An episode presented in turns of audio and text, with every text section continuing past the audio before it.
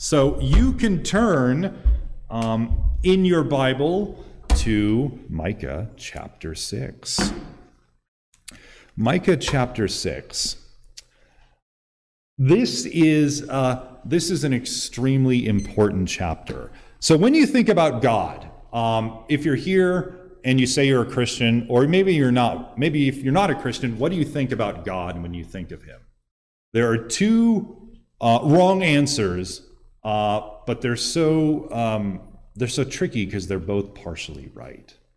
Um, that we can think of when we think about God. So there's two ditches. Ditch number one is when we think of God, we make Him so personal and so present that we forget that He is God. You know, a little higher than we are like a lot higher than we are.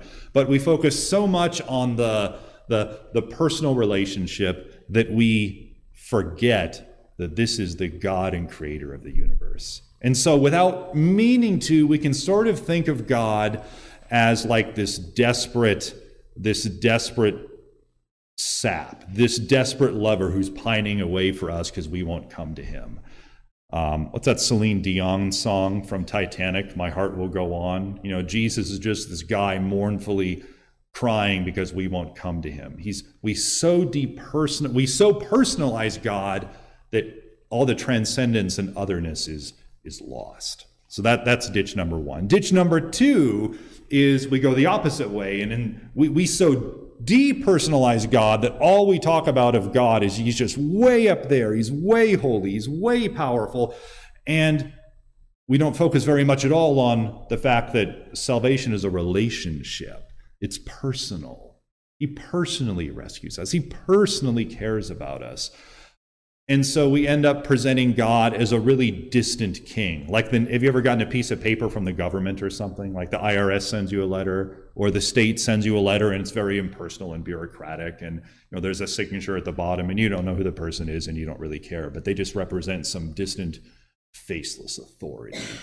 Uh, that can be who we present God as, maybe without realizing it. Both of those ditches are wrong because they're the extreme, the extreme uh, they're two extremes on opposite ends.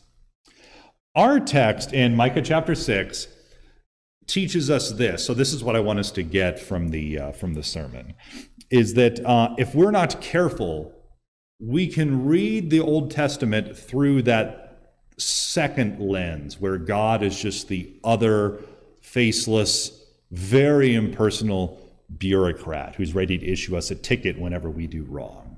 And we're going to read Micah chapter 6, and there's a lot of condemnation. And you could think, when you read the prophets, you can get the idea of God as the faceless bureaucrat issuing citations. Cold, emotionless. He's just like, Tyler, messed up today. Tyler, messed up again. And he just counts up the citations and gives you the stack at the end of the week, and you're just crushed. Um, if we're not careful, that's the way we can read Micah, that's the way we can read the prophets. So, as God confronts his people through Micah, especially today, uh, we're going to see his heart, his feelings, his attitude. And we see that G- God is not either of those two options. He's not in either ditch. He's not a desperate sap who listens to you know, Celine Dion songs because he's so heartbroken that we haven't chosen him yet or that we're, be- we're not being good kids. And he's also not, not a cold judge who just issues tickets to sinners and just is trying to meet a quota. So, the solution that I want us to see, so I guess I was wrong, this is what I want you to see. Um, when you leave today, is to know, uh, to see that relationship with God is deep, it's personal, it's heartfelt on both sides, our side and his side. So today I want to focus on God's heart, you know, as it were. Um, I want us to see in, in Micah chapter 6 that God's love for his people, for you, if you're a Christian, uh, is personal, specific, deep, and heartfelt. I want us to, to really see that. So I want us to leave here knowing how deeply God cares about us even if we don't yet care about him. And that's what I want to talk about today. So we'll be in Micah uh, Micah chapter 6. And um, it'd help, be helpful if I could type. Um, Micah chapter 6 is very, very fascinating because it is, it's, it's different people speaking. If you've read Song of Solomon and it has the, the, the, if the headings are good in Song of Solomon, you see the guy speaks, the woman speaks. The guy speaks, the woman speaks. The woman's hand, attendants speak and other people speak. And so it's like this, it's like a play. I speak, he speaks. You speak, I speak. And Micah 6 is like that, where Micah speaks, God speaks. The people speak, God speaks, Micah speaks. And so it's, it's like a dialogue. Uh, and if you read it, you can see that. But just to make it clear, I'm doing stuff like this. So in verses 1 through 2, we are going to see uh, Micah is going to try and get people's attention so they listen to what he has, uh, what he has to say. And it starts off where Micah is saying, Okay, everyone, listen up. Uh, God has something he wants to tell all of y'all. And he says, Stand up, plead my case before the mountains, let the hills hear what you have to say. That's God telling Micah to, to do this. Hear, you mountains, the Lord's accusation. Listen, you everlasting foundations of the earth. So this is poetry, being really dramatic. And so, so Micah is like talking to like the mountains and the, the earth, saying, as though they could listen. Okay, all of y'all listen because I'm going to tell you something crazy that, that you'll never believe, that you'll never believe. What is it that he's going to tell them? Tell the mountains who know they were created by God in this poetic imagery. The mountains know they're created by God, they're not confused. Um, the hills know they're created by God, they're not confused. Um, so what's he going to tell them that's so that should just blow them away? He's going to tell them some crazy story that they wouldn't believe if they heard it, but they're about to hear it. This is the crazy story. Starting in, uh, starting in verse 3. This is God speaking. My, so I'm going to read verses uh, 3 through 5. This is God's complaint. My people, what have I done to you? Have I, have I, how have I burdened you? Answer me. I brought you up out of Egypt, redeemed you from the land of slavery.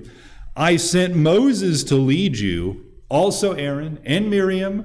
My people, remember what Balak, king of Moab, plotted and what Balaam, son of Beor, answered? And then he talks about how he led them all the way to the Jordan River and got them across safely and into the promised land. I've done so much, God says. I've done so much. And here's what I want us to see. All of that's true, but what's he say in verse 3? So this is what I want. This is why I presented is God the uh, the, the two extremes of of uh, God being the faceless bureaucrat who has no, who's just cold and doesn't care, or the desperate sap who all he does is listen to "My Heart Will Go On" on you know on repeat on Spotify all the time and cry in his room. Um, what does God say in verse three? What's the tone in verse three? My people what have I done to you? How have I burdened you? Answer me. If you think about that, that's a very, very heartfelt question.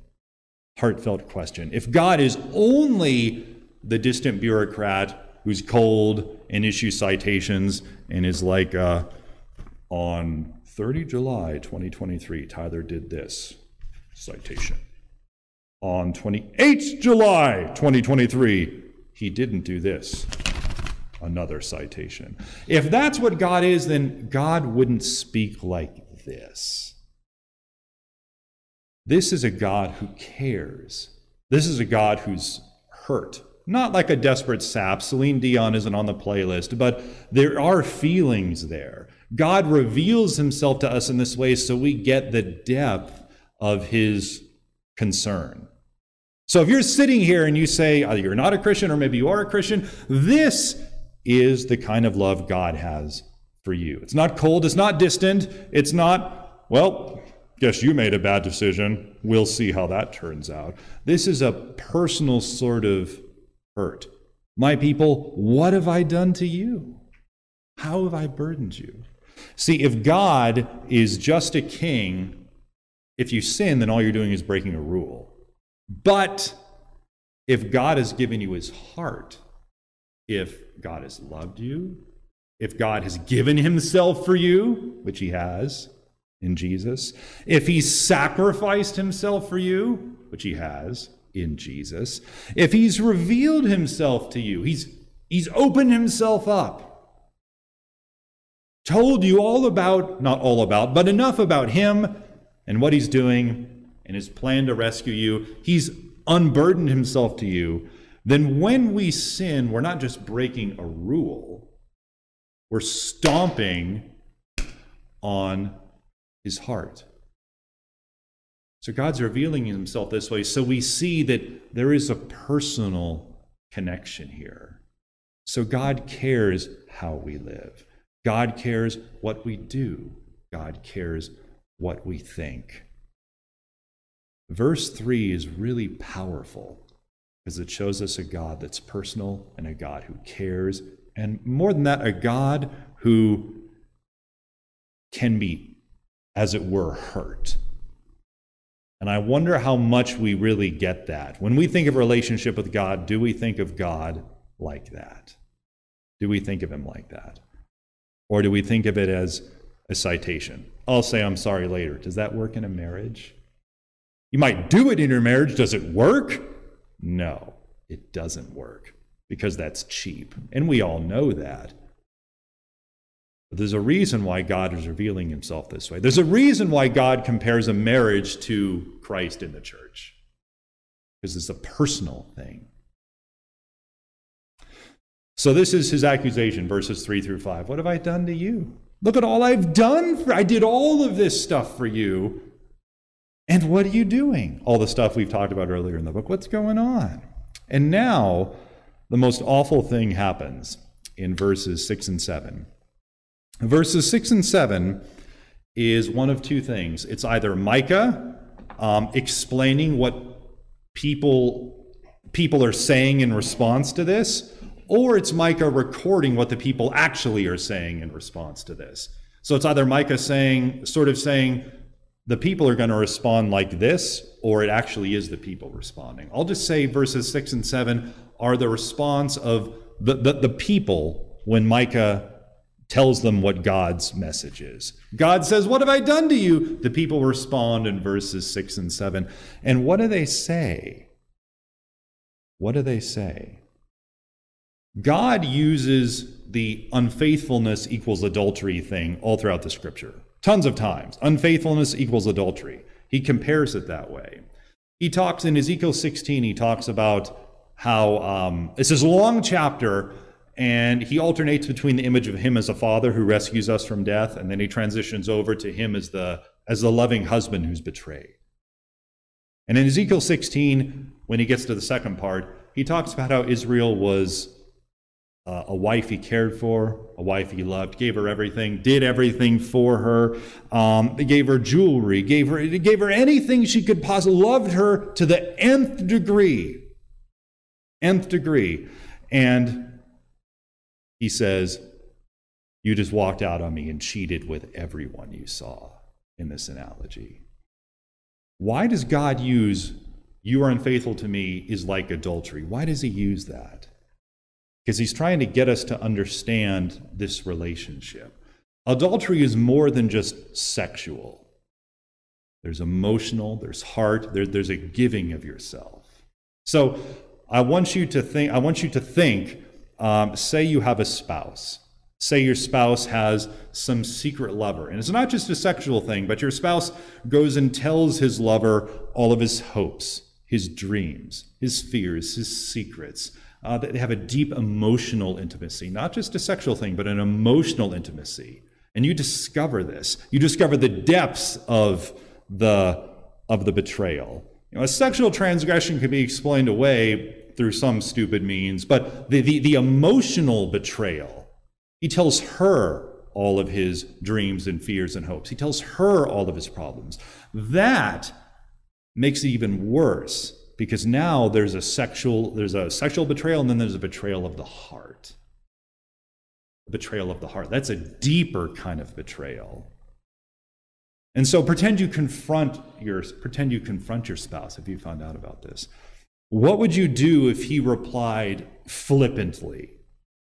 offering to make it up by just buying you tons of gifts and responds in a superficial, cheap way. You know, there's no real sorrow. There's just, I'll shower money on you or I'll do these things you've wanted me to do and we'll just pretend everything's okay and okay, we're done now. You know, it's all fixed.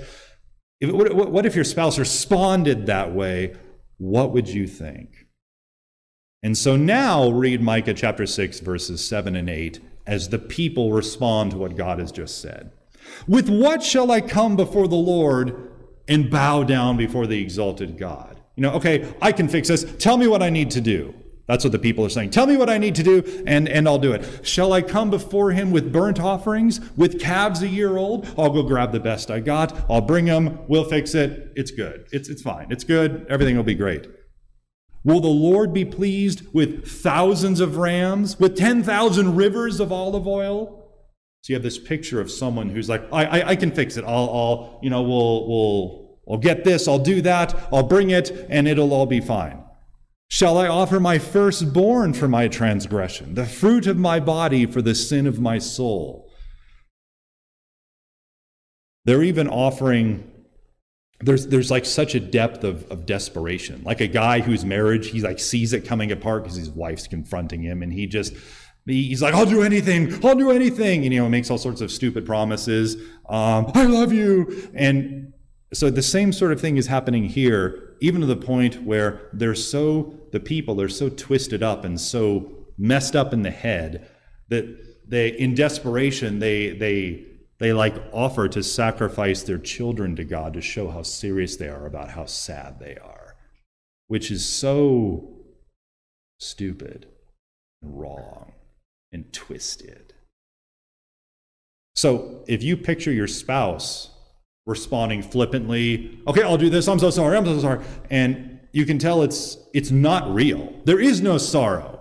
There's just I don't want uh, uh, I don't want this marriage to end, and I'm sorry, and you know it's all fake. That's what the people in Micah verses uh, chapter six, verses seven, uh, six and seven. That's how they respond to God. That exact same way. How much will it cost to fix this? How can we fix this? I'll take you out to dinner three times a week. I'll be home at this time every day. I'll do it. There. We good now? And if that was the response, you'd be like, no, we're not good. That's not the point. But I'm home every day at this time. That's not the point either.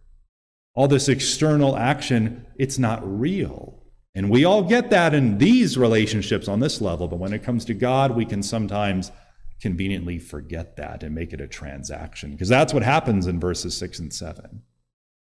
And now, in verse 8, Micah replies as though he's responding to them with one of the most famous verses in the Bible. He tells them, basically, you, you, want to, you basically want to know how much it's going to cost to fix this. It's not about the cost. It's not about you getting home on time.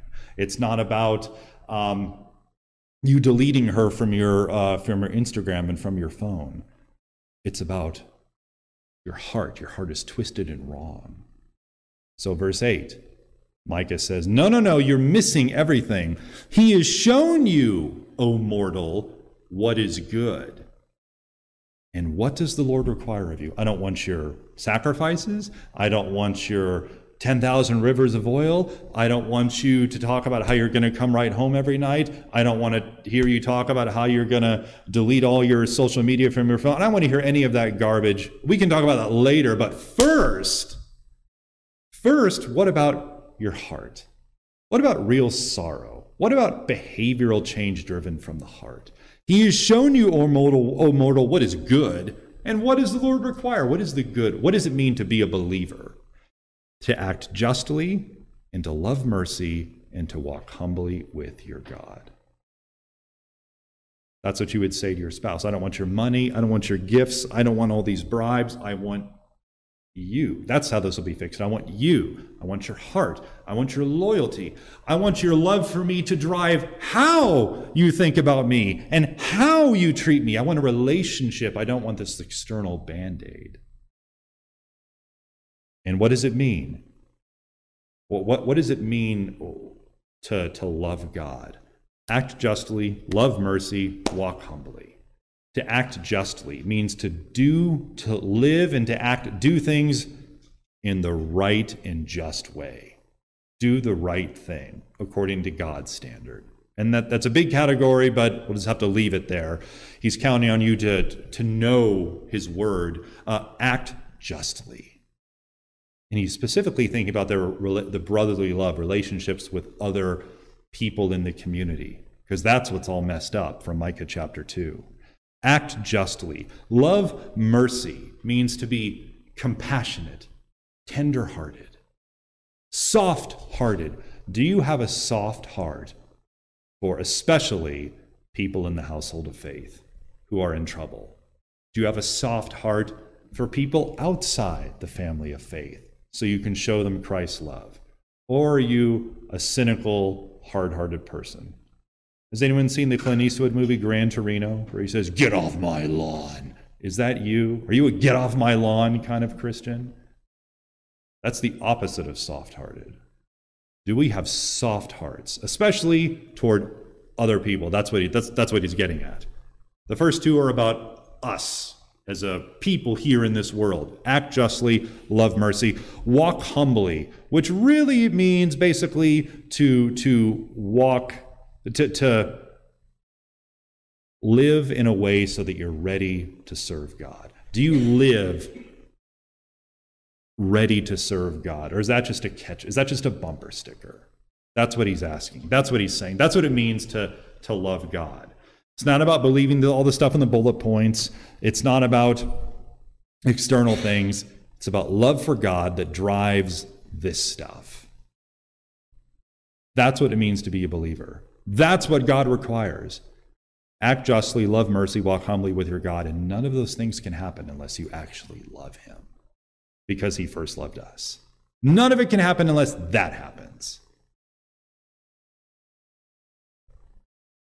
And so in verse 9, in verse 9, he talks about, verse 9 to the end of the chapter, he just gives this vision of complete destruction. Because of what you've done, all of these things are happening. And he says, Shall I, in verse 11, shall I acquit someone with dishonest scales? With bags of false weights, there's no brotherly love. You, your rich people are violent. Your inhabitants are liars. Their tongues speak deceitfully. This is a society that's supposed to love one another and wait for the Messiah. Instead, they're destroying themselves and they're not a light for anything but Satan. And so God says, well, we're going to punish this. And that's what the rest of the chapter is. It's a vision of temporary exile. So there's two, there's two God uses a lot of analogies to get across different different so we know what the relationship's like. He talks about himself as a as a as a spouse. And so here in a spousal analogy this would be time apart. He reveals himself as a parent, as heavenly father, so we can get across the idea that he cares, that he knows what's best for us, that he's going to discipline us like dads do. And, and, and all of these things all of these analogies of I'm your husband and you're the cheating spouse. I'm your heavenly father and you're uh, the, the child who needs to listen. I'm the shepherd and you're the sheep who's wandering away. It's all getting across this idea to drill into our heads, like with a two by four, that we need him. He's the father we never had. Maybe you don't have a, maybe your father wasn't the kindest father on earth. Maybe you didn't, maybe you had the best father. Maybe your father wasn't the kind of father that you wish you had. God is the best father. That's, that's what it's trying to get across. Maybe your spouse isn't the best spouse. Maybe your spouse isn't a good spouse. Maybe you've been divorced because of you or your spouse and mistakes one or both of you have made, and there's hurt and there's pain. God is the best spouse. All of these angles are trying to get across relationship, relationship, relationship, the best relationship. So, this is what I want us to think about when we go back to verse um, uh, 3. Now, what have I done to you? What have I done to you? Tell me what I did to deserve you treating me like this. When we've been really hurt by someone, the pain often leads us to want to, you know, in an earlier age, you like rip people's photographs up. right? If you've been really hurt. Nowadays, no one prints any photographs, so there aren't many to rip up. But you know, you'll go on your phone and you'll delete photographs, maybe, or maybe you do have photographs and you'll rip them up, or you'll throw them away. Or there, there's so much pain that when you see it, you're reminded, and you're like, I need to get rid of it and uh, cut the person out of my life, right? Um, unfollow them if you're younger and you like social media, or get rid of their picture, whatever. Uh, you know, remove them from your life because the sight of them gives you pain, dredges up memories, memories you don't want, you don't like, keeps the pain away. Um, and that that's us in God. With Him is this all this analogies of you have betrayed me. Um, that's us in God. We've betrayed Him. We've heard Him. We've cheated on Him in the worst, most intimate way possible. You should read Ezekiel 16 if you haven't read it. There's the analogy of the, the father who raises who raises the girl and she and she doesn't care and then transitions over to the husband who cares for the woman who breaks his heart. Why do you think God reveals himself that way? But uh, what I want us to see is that have we considered that when we might want to delete people's pictures or rip up people's pictures, and we might be able to do it if someone's hurt us, but God can't get rid of our picture. Have you thought about that? God can't get rid of the picture. It's not that he can't, it's that he's he doesn't want to get rid of our picture. He doesn't want to take our picture down or cut us out or delete us from Facebook or Google Photos. Um, even though we're always there reminding him of our betrayal, because either we don't care about him, we don't love him, or we say we do, but we're falling really short lately. Whatever the case is, he's always sees how we do wrong. And instead of cutting us out, God doesn't want to put our picture away. God doesn't want to unfollow us and unfriend us. He wants to keep us right there, right before his face. So when we turn on our phone, there's the screen, and there we are. And he's always reminded every time he reaches for the phone. He wants to do, that because he's chosen instead to pursue us and to win us back. And that's why, if you haven't read Hosea 1 through 3, you should read it so you can see this beautiful parable of God and what he thinks about us. And if you've never read Hosea 1 through 3, Hosea, poor guy, uh, people wonder whether this really happened or whether it's just an elaborate part of the book. Um, Hosea is a guy, and God tells him, I want you to marry this woman of ill repute, um, scandalous woman. I want you to marry her and then have children. And so Hosea marries her and has children. And then she leaves him. She cheats on him and goes away. And then God says, Now I want you to know, I want you to go after her and not kidnap her. I want you to go after her and I want you to win her heart back and convince her to come back home and to leave all that behind. And of course, it's supposed to be painful because anyone would say, Forget her. Look what she's done to me. The pain. And God's point is to say, Yes, that is what you all do to me every day. And I still sent Jesus to go and rescue you. Hosea chapter 2, verses 19 and 20. I will betroth you to me forever, with this analogy, God says. I'll betroth you to me forever. I will betroth you in righteousness and justice. I will betroth you in faithfulness, and you will acknowledge the Lord. Just as Hosea is told, you need to go and you need to win her back. I don't care what she's done to you. You need to go and win her back, make her your wife, and wipe the slate clean. God says, That is what I'm going to do with you, even though you have cheated on me and still cheat on me and betray me.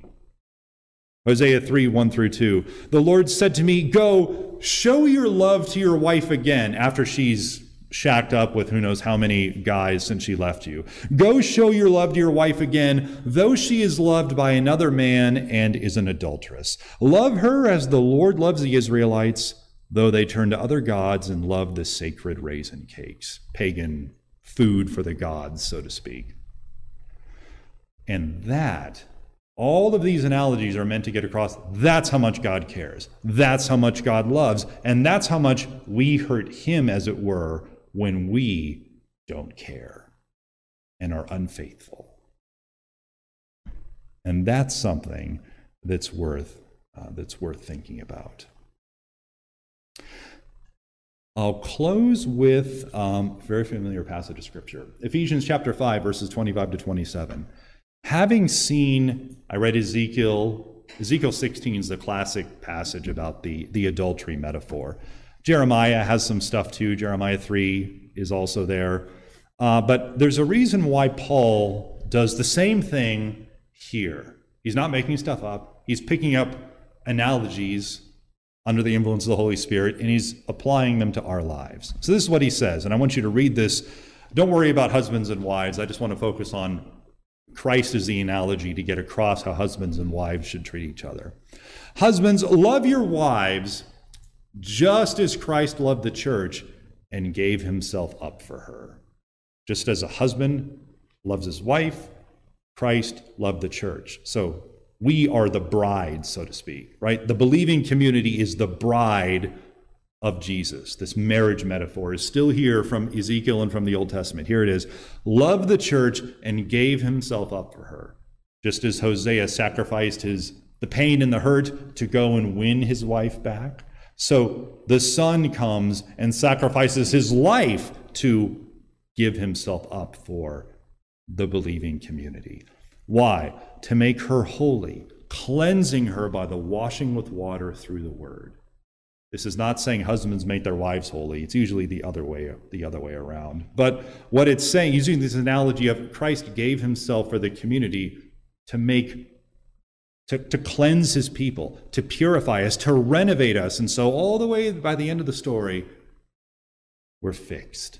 You're fixed, I'm fixed, we're fixed We're, we've been cleansed by washing with water through the word. The Holy Spirit has washed us through the message of the gospel over and over and over throughout our life.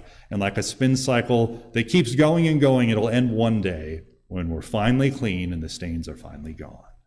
To present her to himself as a radiant church without stain or wrinkle or any other blemish, but holy and blameless. So it's the same analogy of God loves us so much that he gave himself for us to rescue us and cleanse us. And it's that when, when Paul reaches for how can I express the love that God has in a way that, that we can understand it as people? Marriage. Just as husband and wife, mutual love, mutual submission, mutual giving of one another for the other's sake, for the other's uh, dreams and better hopes and, and, and for the sake of the couple, um, God has given himself for his community. That's the love parallel he wants to see because this love is personal. It's real, it's deep, it's intimate, and that's the love God has when we break his law and don't care. That's the love God has when we respond flippantly to the word, when we see ourselves, when we read the scripture, and instead of thinking about doing something, we just don't care. That's the, the hurt that God has, as it were, because it's a real love, not a guy issuing a ticket. So, how will how are we responding to Christ? How are you responding to Christ? Do you have a real relationship with Christ, or is it more some bullet points you believe? Is it a real relationship, or is God to you to you, if, if Jesus to you is the guy issuing tickets and there's no love, there's no relationship, there's no connection, it's open to question whether you even know Jesus in the, in, in the believing sort of way. Do you see now how, why God reveals himself as Father? Because he wants to get across the closeness of relationship. Do you see why Jesus said he's not ashamed to call believers his brothers and sisters in Hebrews chapter 2 verse 11? Because there's a relationship there. Sibling, shepherd, um, um, spouse, heavenly father, all of these are trying to, you know, put a fence around to say love, love, love, love, and whatever, you know, whatever metaphor needs to get this across, God will use all of them so we can get love. Love for God. God gave himself for us. And so real relationship means that we, we give ourselves back to him.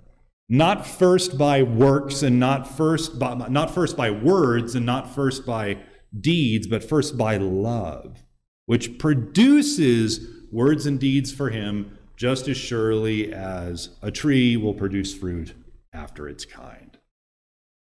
So in marriage, we give ourselves, we're supposed to tell one another everything, and we're emotionally intimate in marriage. That's why it's a metaphor for the kind of relationship that God wants to have with us. That's why human marriage at its best is meant to be an echo of our marriage to Christ. Or are we in bed, so to speak, with someone else while saying that God is our spouse? You can do a lot with these metaphors when you start applying them to, to life in our relationship with God. So when we think of Micah chapter 6 and we see what God says, and we see where he says, What have I done to you? We should think about our lives. We should think about our relationship with God and ask whether it's actually deep and meaningful. And then if we say yes and we really mean it, we should think of what God feels, as it were, when we don't care or when we take Him for granted. And how we would feel if our spouse did that to us. That's how God feels in this analogy when we do that to Him. Be sure that Jesus has your heart because he gave his for you, as it says on the screen. And he's inviting you, he's inviting you to accept his gift through the gospel. And if we do, it's a relationship, it's not a transaction. And we ought to live that way. Let's pray. Dear Lord, we come to you today in Jesus' name. Lord, please work on our hearts. Help us to love you. Help us to uh, want to be better children for you. Convict us by the Holy Spirit as the, as the shoe fits and as your will directs, and help us to be better and more obedient children for you. Help us to have a spirit of love that produces fruit in our lives. In Jesus' name we pray. Amen. Thank you.